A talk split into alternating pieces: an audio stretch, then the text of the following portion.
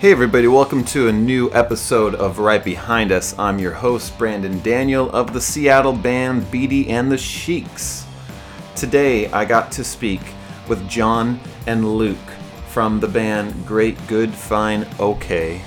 Uh, they're from Brooklyn, and they tell me a little bit about their story starting out in Brooklyn, how they reluctantly stumbled backwards, if you will, into a band. I don't know if I'd say reluctantly, but they put one song together and then oh, okay let's do another one. And and that all got rolling. And uh, we talk about that how um, john goes about writing the instrumental music for the band and and how luke goes about uh, layering his vocals and his local his vocal style um, for this band being completely unique to it for him for a first time. A lot of great conversation this one. I actually really enjoyed these guys is there are some people it's just a pleasant surprise um, how nice it is to talk with them and find out about uh, their process and, and what's behind their music. Um, these guys pretty much kill it live. It's a very fun, danceable uh, synth pop band, and um, I was excited to uh, discover them and, and then get to talk with them about their process again. So that's what we're getting into. We'll get into their song in a minute. Uh, before we do, it's been a very busy week. Uh, just getting back off of a couple of weeks off this summer. I am getting into uh, the final stages of releasing Beatty and the Sheiks' new singles, new summer singles. Starting with our song Do It to Death, which uh, music video is coming out for uh, that song on the 29th the day that we have our record release at Neumos on Capitol Hill here in Seattle with the Hoot Hoots, the West, and our buddy DJ Gugu. Uh, we're going to be debuting the music video um, again on the same day as the show, so that also means we'll be debuting the music video at the show, which is going to be a lot of fun. And uh, I'm really looking forward to everybody getting to experience it. So come out, and uh, it's 10 bucks it's a great deal because it's an amazing show, and we just wanted to keep the pri- uh, ticket prices low. But speaking of prices, let's get to our sponsor for today, Blumenstein Audio. Check out Blumenstein Audio for the ultimate fidelity single driver speakers, subwoofers, and audio accessories for music lovers. Blumenstein has been delivering their killer line of speakers here in Seattle since 2006, made of bamboo and birch woods. They even have a new line coming out with a new wood that they're going to be using for this new series of speakers. Check them out at Blumenstein Audio. That's B L U M E N S T E I N audio.com. All right, now for Great Good Fine OK.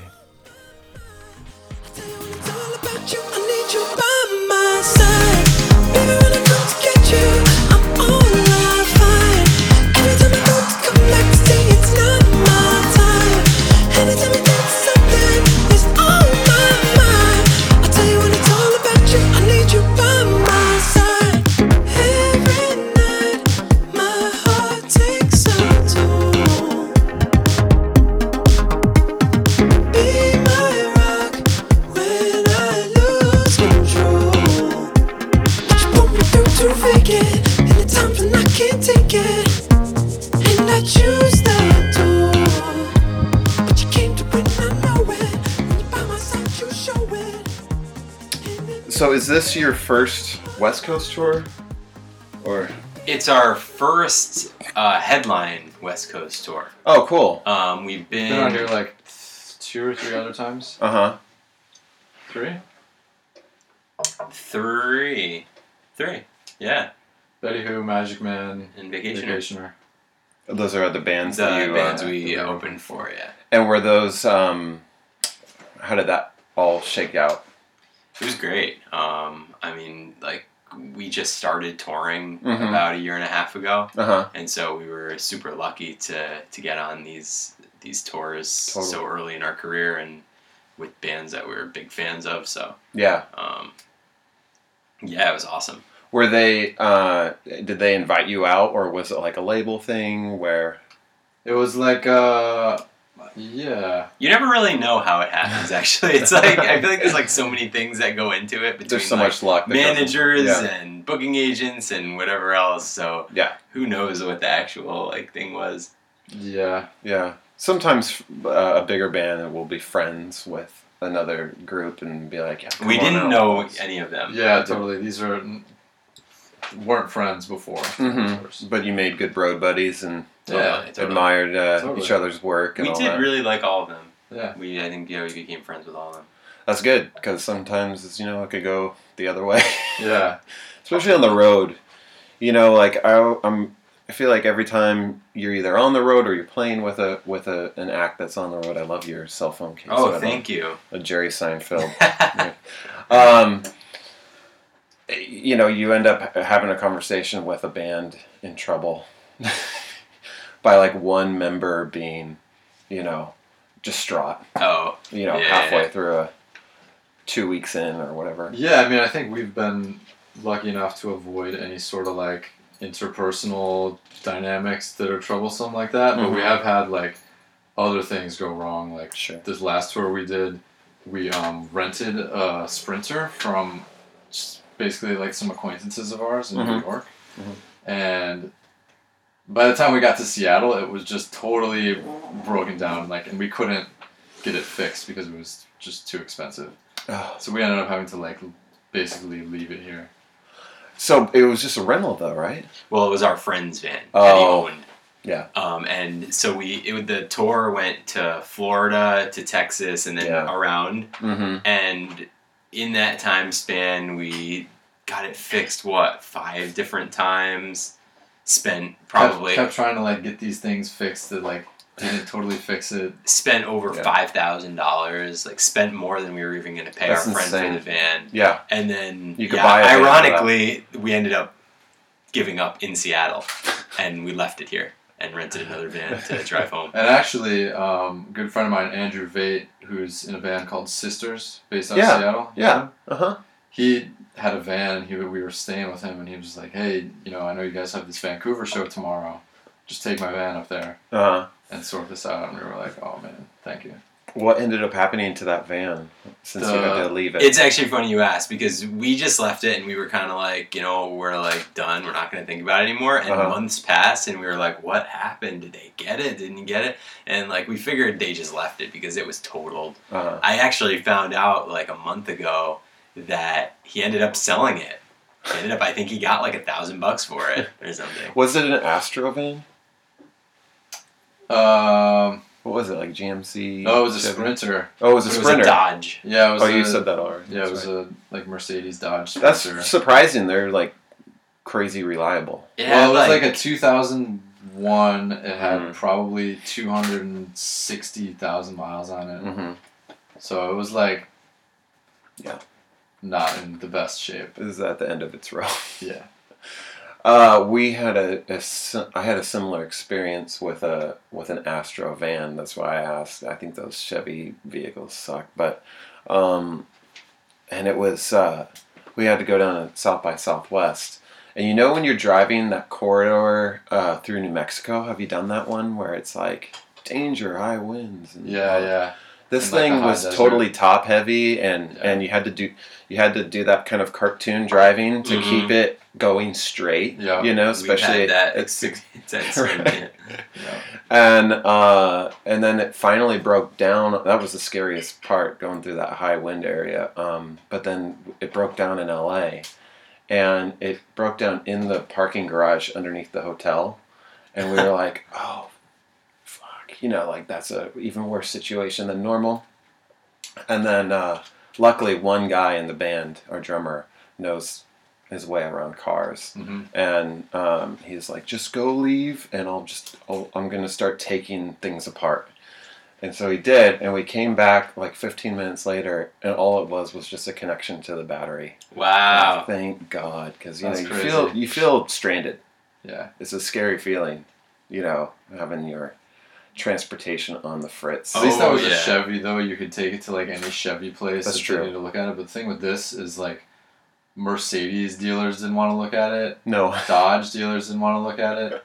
Like you had to take it to like a Freightliner place that like specifically works on sprinters, even though it's like says Dodge Yeah. on the front and like the engine has like a Mercedes logo on it. Yeah. They just like won't work on it. That's so bizarre. I think they like know how much of a pain in the ass. That's so bizarre. I've heard nothing but good things about those vehicles, so it's really surprising that that thing had so many troubles for you. Um, well, cool van talk. Uh, we could go on and on about it too. Oh man, we have stories, but I think, Yeah. especially like when you play a show and you meet other bands or whatever, it's a pretty common part of uh, a band talk. Sure. You know, Yeah. is like transportation and what's Well, because wrong. in what other like business uh, do you have to be in a different city every night, Mhm. and you're relying on a this mode of transportation? It's like if something goes wrong, it it ruins your whole operation. Yeah. you know, it's like, Yeah. Well, and it's it's such a strange. Uh, I, I could kind of go back to this word. It's such a strange vulnerability that you have as a group. You know, um, traveling with this. You know, uh, like you said, a very important uh, uh, momentum, and yet at the same time, you you feel like is is this going to work out? It, Yeah. Almost feel like a kid again. You know, like I hope somebody knows what they're doing. yeah. Um, well, uh, one of the things I, I think this is a pretty pedestrian uh, question, but it, you're watching you guys perform. There, one of the things that kind of popped into my mind was, wh- how did these guys find each other? Because um, there's a great amount of intricacy going on in, in your performance between, you know, uh, people playing multiple instruments, you know, in a set and um, all of that. So, what what is that story about how you guys found each other? I'll I'll start start it with how we met, and then you can take it from how we met everyone else. Let's start with the two of you, right? Yeah, yeah, yeah. So basically, um, Luke was living around the corner from me in Brooklyn Mhm. with this guy Dominic, who at the time was the piano player in the band I was doing back then, which was a singer songwriter thing. That was just like called my name. Um, and so I would go over there to work with this guy, and so I met Luke that way. Um, ironically, Luke is from upstate New York, where I'm from, only 20 or 30 minutes away from where I'm from. What part? Um, I'm from a town called Niskayuna, which is near Schenectady, Mhm. and he's from Saratoga Springs. Um, and we didn't know each other though up there. Mhm. We only met when we were around the corner from each other in Brooklyn.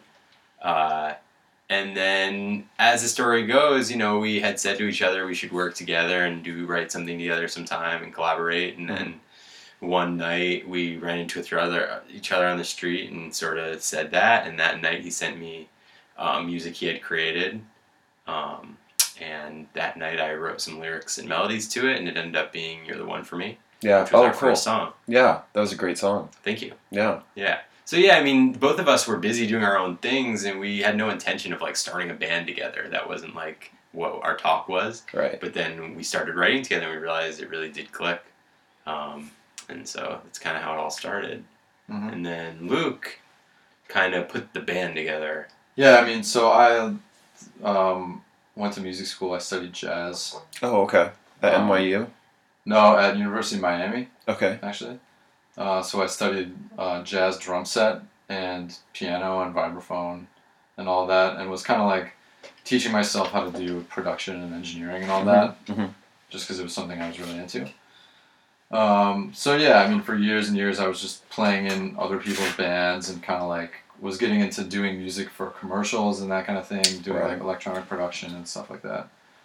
And uh, so you know, I was kind of doing all that, just making tracks for fun, and then you know, one of these was one of the ones that I sent to John for that song.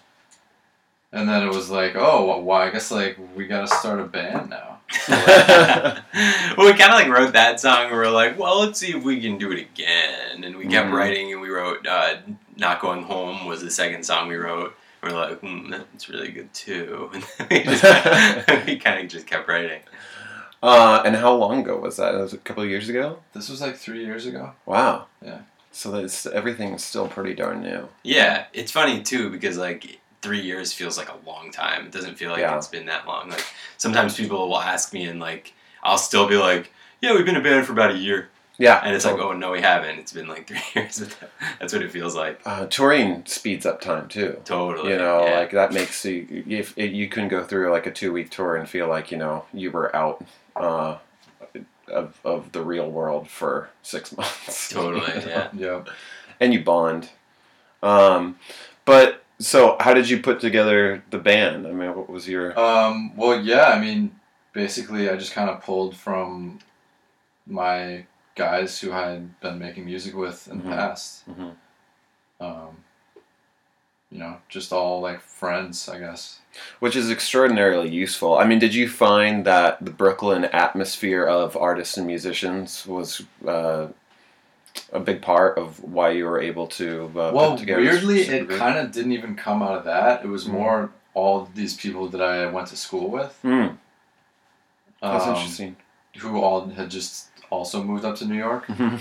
So that's kind of like my core like group is people who I also went to school with. I've had a couple of um, Brooklyn artists uh, in, through here before, um, and one of the things I'm always interested about Brooklyn artists is like, is it a scene that you actually feel like a vital part of, like you feel involved in it, or is it um, not?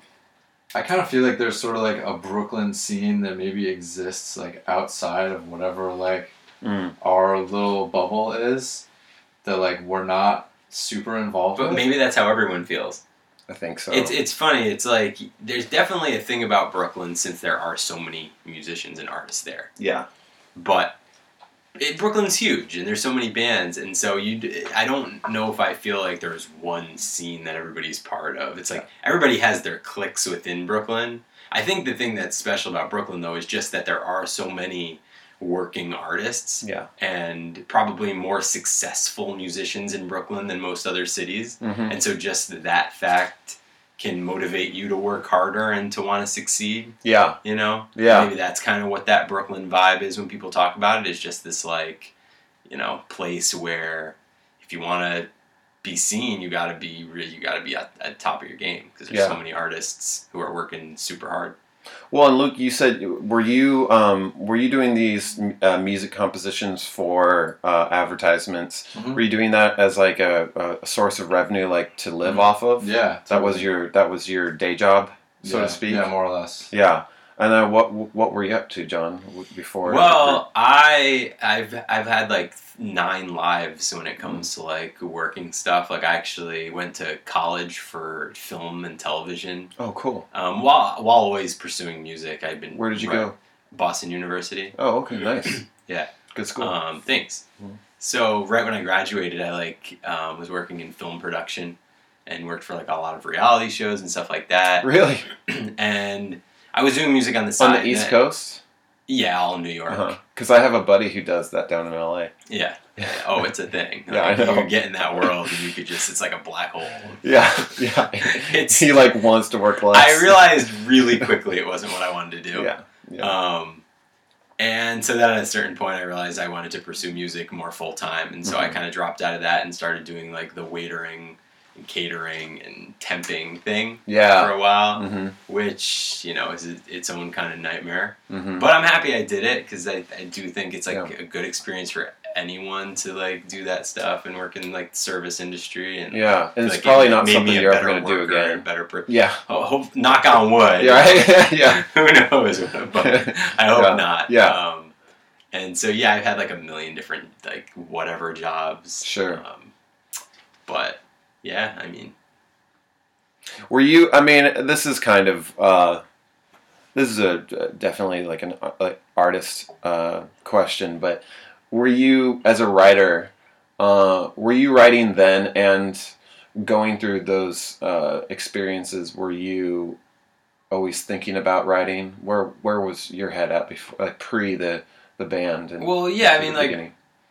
I was very much like the take a notepad with me everywhere kind of writer Mhm, since I was really young. mhm, and would write lyrics for all all the time and Mhm. write songs and when I was doing singer songwriter stuff it was much more like honest emotional like four verse kind of songs you Yeah. know? Yeah. lots and lots of lyrics that don't sound great but like very honest and emotional and that's kind of I, I wasn't concerned with like uh, making like commercially popular music. I Yeah. think for a long time, and then I like then I started thinking about that, and it wasn't quite right either. I don't know, like I uh, yeah, I don't know how to explain it, but um, I've always been writing, Yeah. and now writing for this band. It's the same, but Mhm. a little different because I was always writing the music and the lyrics together, kind of, and now Luke makes the music Yeah. pretty much exclusively. So it gives me the freedom to just uh, focus on the lyrics and melody, Yeah. which is what I consider myself the best at. Right. Um, and that's actually allowed me to write better lyrics and stuff. Yeah, I totally get that. Like, Limitations that we set for ourselves in a, a writing realm, you can be uh, Yeah. actually super inspirational. Mhm. You know, and cause more creative thought than I've got to do everything. Yeah. You know, which is interesting though because I mean I get from your story, Luke, and then um, and kind of your overall demeanor about you know music that um, you're kind of the opposite. You're one of those guys who could probably layer and tweak and work at a tune forever Totally. because Yeah. you enjoy all that. And I've Yeah. known a ton of guys that are like that, especially producers who are musicians usually. Yeah, it's definitely something you can just get lost in and keep chipping away at. But hmm one thing I'm trying to be better at is just like having like more of a solid like intention from the start of something hmm and then just trying to like do it, like just execute it as quickly as possible. You Yeah. Know what I mean? Yeah. Uh, Do you find that your tunes are changing a lot when the band gets together and you you know are kind of uh, you know going through a new tune?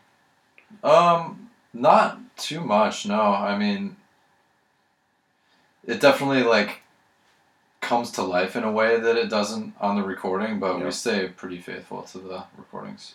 Well, how do you negotiate that too? Since you are building these tracks Mhm. um, instrumentally and uh, I assume you know in large part electronically. Mhm. Um, how do you split up your duties once you get you know to to the players in the band once Yeah, you, yeah. you get everybody together?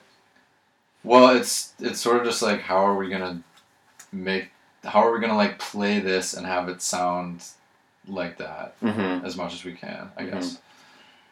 So it's like you know we have a computer that runs backing tracks. Mm. and I guess I try to have as little stuff on there as possible, but you know, sometimes there's stuff that just has to go on there. Like if it's Yeah. a really sequenced synth part that needs to be totally locked into the metronome, or like, you know, just stuff that would be impossible to actually play. Yeah. And then I guess from there it's just like what, you know. So I have this thing called a malletKAT, which is like a mallet MIDI percussion controller Uh huh. and it's like a keyboard, but you know you hit it with sticks or mallets. I saw that in your video. So, yeah. yeah, I have these light up. Danny, our drummer, found these light up sticks. and Uh-huh. I just like ordered a bunch of them, and they look great. So you Wait. just like My son got those at Disneyland. nice. yeah, I know. Yeah, they're super fun. They feel really. They don't feel like normal drumsticks at all, but It's like uh, uh, playing basketball with a bouncy ball Yeah, instead totally. of. the balance is all weird because It's a there's good like this analogy, battery at the end, and it's like not. I don't know. But anyway, it's like so. I think like what is gonna look cool being played on that? Like, are there Mm. any like sounds that really stick out to like that would lend themselves to that? Because I don't Yeah. write on that, yeah. but so it's kind of it's like this weird like reverse engineering of like how are we gonna like pull this off in a different way than it was created? You know. Yeah, I've never. That's a cool first. I've never heard anyone, you know, consider what's going, or at least talk about what's going to look cool with these drumsticks like that. I know. I think that's really neat because like maybe there's some part that's like really playable but it's just like not like super present in the track Mm. or it's like wouldn't be that visually compelling to like watch somebody just like play this little keyboard part Yeah. so it's like yeah def- definitely think about that Um, when did you, John? I, ma- I imagine when you when you uh, guys got this off the ground that there was some that you, you probably kind of came around to figuring out what genre of music you guys were considering yourself at that moment. You know, it's not like all of a sudden we're going to go balls to the wall and and you know uh, make a heavy rock tune when you're when you're creating these sweet love song dance you know tracks. What did you? Uh, at what point did you guys sort of define your sound? It's it's funny because I still am not quite sure what genre we are. Yeah, I'm, It's, you know, I'm a little. it's like you know we say synth pop, but there's definitely elements of R and B in it, Mm. um, and there's definitely there are songs that are straight up pop in Yeah. my opinion. Yeah. You know, you could even take the synth part off of it, and I think it works.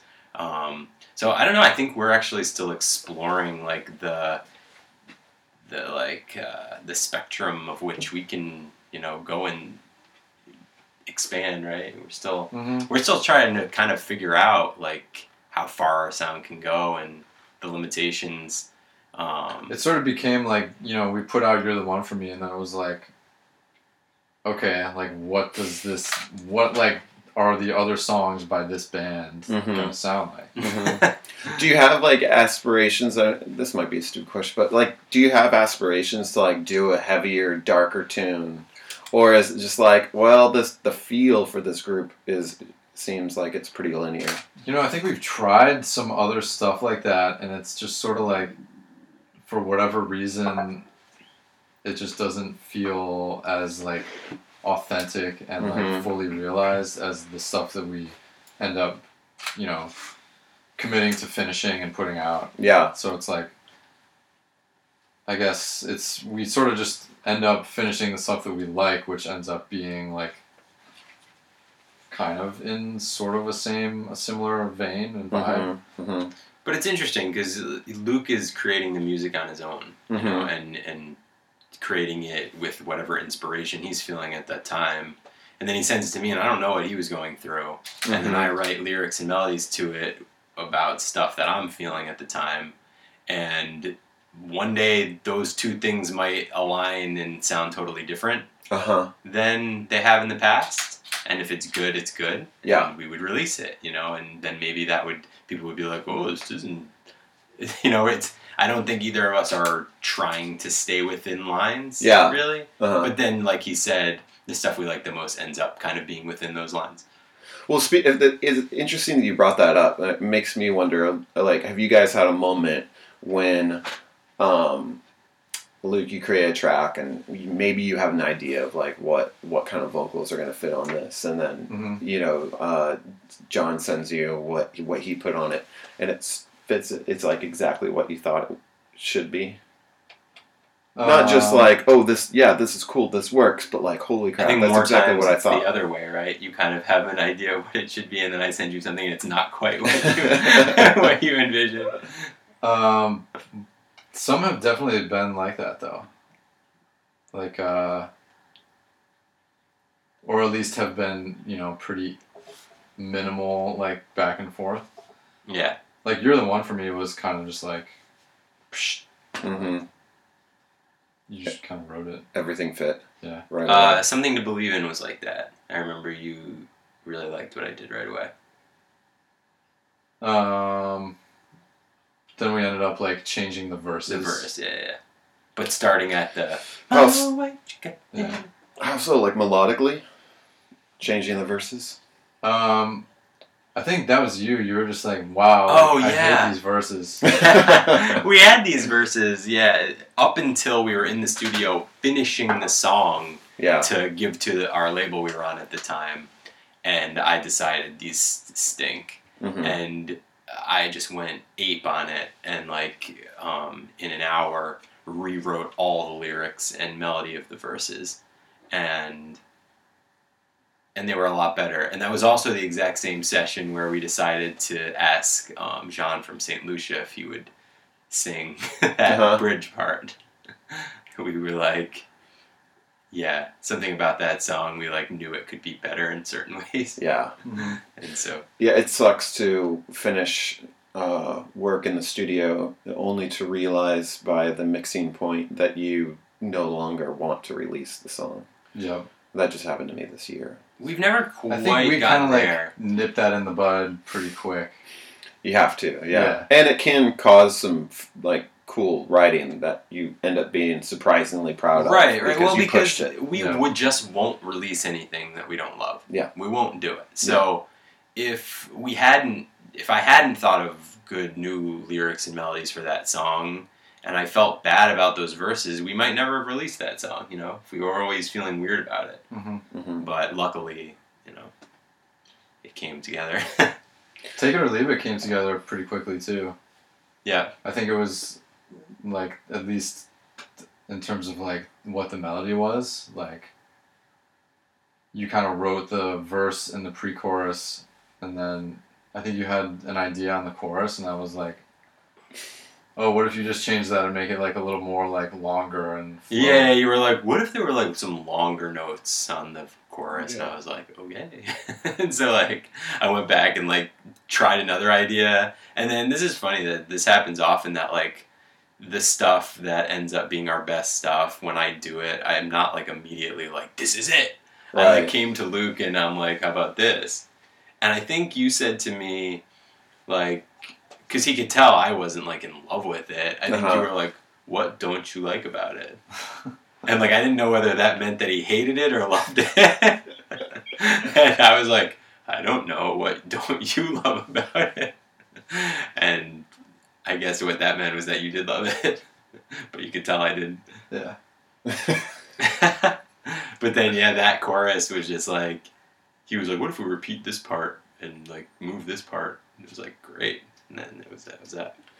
Uh, I love that you guys just used uh, the the word the term uh, pre-chorus. The wonderful technical terms that we use Oh, in songwriting. All about the pre-chorus. Pre-chorus. because it like definitely like forces your mind into like thinking about a section of the song in a certain way. Yeah.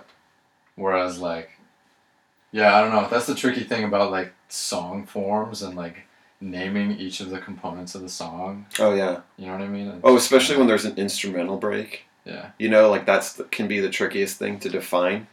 You know, we Is you- this a re-intro or an Yeah. interlude? Or yes, yes. Is this a secondary hook? We have one song where like there's like so by my side there's like verse there's like two halves to a verse Mm. kind of thing like a verse Mhm. A and a verse B Which you could consider the pre-chorus. right but Yeah. then like so it goes verse A verse B chorus and then verse 2A verse 2B and then there's like this pre-chorus thing that happens only on that Only second that verse Yeah. before the second chorus. But it's like if you called the second part of the verse a pre-chorus, then like you'd have to call that like Yeah. the bridge or something. I think we ran into that issue once. Yeah. Where he asked me to like redo like the pre-chorus, and I thought he meant a different thing. Or so something. like a totally other part of the song. Yeah. Because Uh, then there is like another like bridge section of the song after that chorus, like Oh. traditionally where the bridge would be. Is this a long song, like a four minute? yeah, it's like Yeah. four Yeah. Four or five. four minute It's it's actually funny. 20 'cause seconds. I think that that song is more complex than any song we would write in the future. Don't you? probably. Yeah. I think we Sometimes it feels like it's a lot. mistake that a song was people, so complicated. It's cool you know? too because like people love that song and people Mhm. get so into it. It's one of our like more successful like live tunes. Uh huh. But yeah, like we would never write a song that complex now. I think our, right now we're all about like simple, simple, like Yeah. Yeah. too, too many melodies. You, you don't like too many melodies, but like that song has like a million melodies. You know what? I people love it. So I don't who the who the hell knows. sometimes writing a song with a simplistic, uh, repetitive chorus, it is the most challenging thing to do. Yeah, Like it seems like Not it's the easy. dumbest, easiest thing to do. I, I don't find that to be true at all. You know, unless to find maybe something that's like good enough to repeat Yeah. like that. Yeah, yeah. And maybe in like a singer songwriter, you know, acoustic guitar way, that could be easier. But I don't know. It's like you, it's something you have to either stumble backwards into. I don't think it's ever easy. consciously. Yeah. yeah. Like find it, that it was hook. it was late in my life that I learned the art of repeating a phrase. Yeah. Yeah, me too. I think I was like 27 when I decided I have to focus on pop song structure. Yeah. I need to. I thought I was in. I thought I was into it, but I wasn't. I got to Mm. study it. It's funny too. Like I don't know why, because even as a little kid, I was a huge Beatles fan, Yeah. and I had good taste in music. And I never like from the age of like nine to like seventeen listened to a Beatles song and like was like, this is how you write a pop song. Right. I like never did that. Yeah. So like my songs didn't sound like Beatles songs, hmm even though I knew they were the best songwriters. You know. Yeah.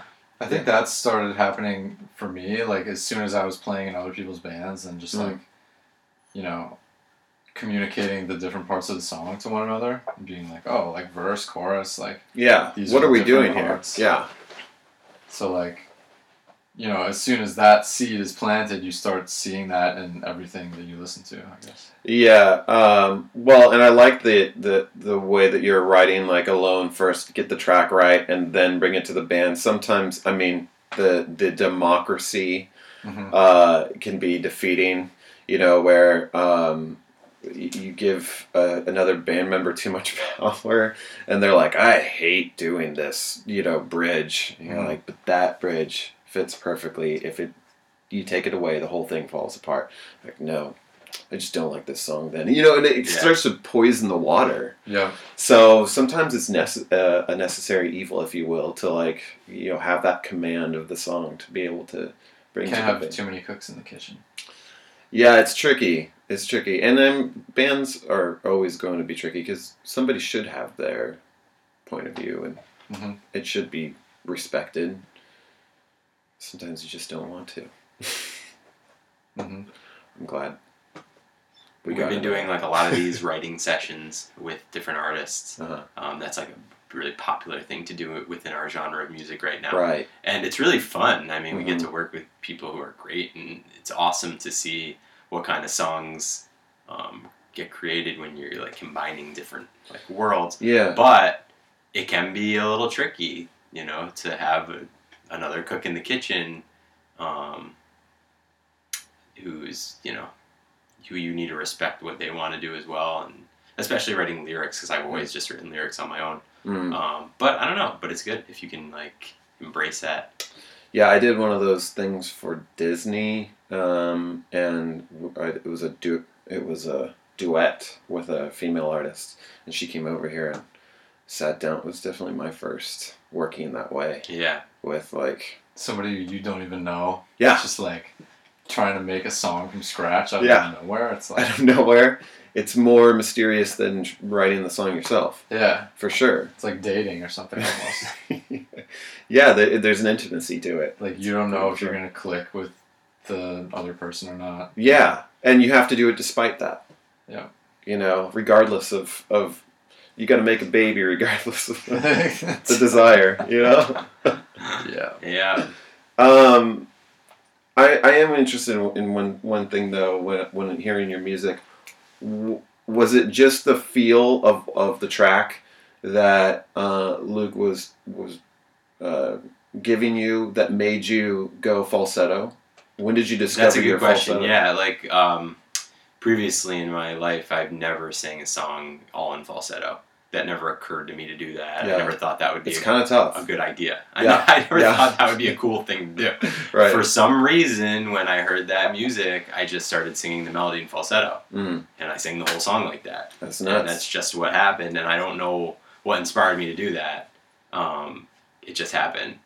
Are you, have you found that it's, especially on tour, straining that it could? Weirdly enough, it is less straining for me Hmm. than singing full voice. Wow. I think because I'm singing actually quieter when I'm singing falsetto. Yeah. Um, yeah, like when I was singing full voice, I was doing a lot of belting, hmm a lot of like, you know, you know what it's like when you're just like shouting to hit the highest note. Do a But lot with falsetto, I can hit extremely high notes with Yeah. very little effort. hmm Um, Do you? I noticed you you you actually sing uh, in your per- live performance like loosely, and you even like cocked your head back a, a bit, which I found surprising because it can that, that can be harder to get that that falsetto in there. For instance, like if I if I just hunch over, that's where I have my strongest amount of falsetto. That's interesting. I actually have found the opposite. so that's That, like if why. if, yeah. if you like, I've taken like one like vocal lesson in my whole life, which was Yeah. like a few months ago. but Right. um, but a vocal teacher will tell you to always have your head straight, like. yeah. And I do tend to go up because it's actually easier for me to sing that way. Uh huh. Um, but you're not supposed to.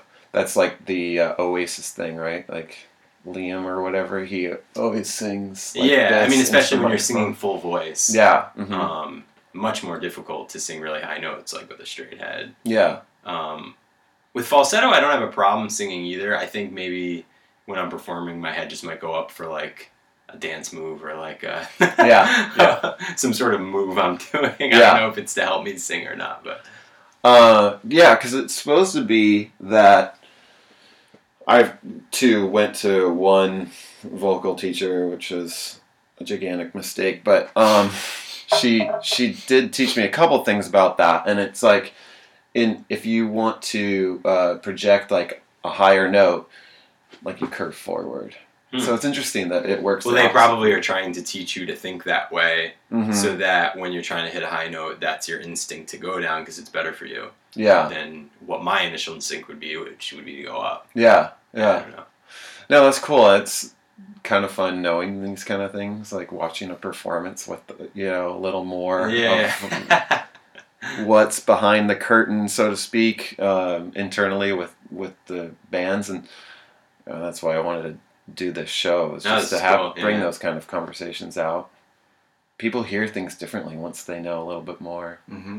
you know so well good luck with your um, performance tonight Thanks. the- uh, at yeah, Capitol it is Hill. tonight. Yeah cool. Are you gonna be there?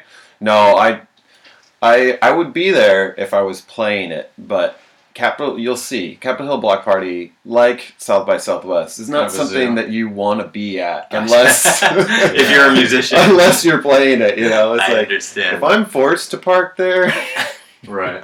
I'll be there. Yeah. No, I'm sorry about that.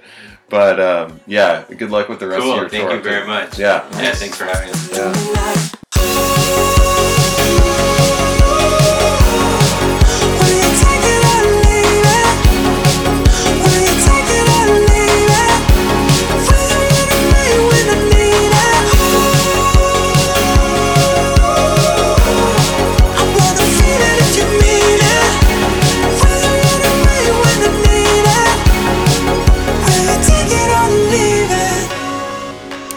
Right. Thanks again to John and Luke from Great Good Fine OK. Pretty impressive little synth pop group they've put together there, touring all over the country this summer. They're playing the Echo uh, for the end of their West Coast tour tonight, July 27th, uh, in Los Angeles. And then they're back in uh, the East Coast playing Philadelphia on August 13th and winding up in New York uh, City on August 26th, playing the Rocks Off Concert Cruise series. So go check them out. Great guys, great band. That's it for today. Thanks for listening. Until the next episode.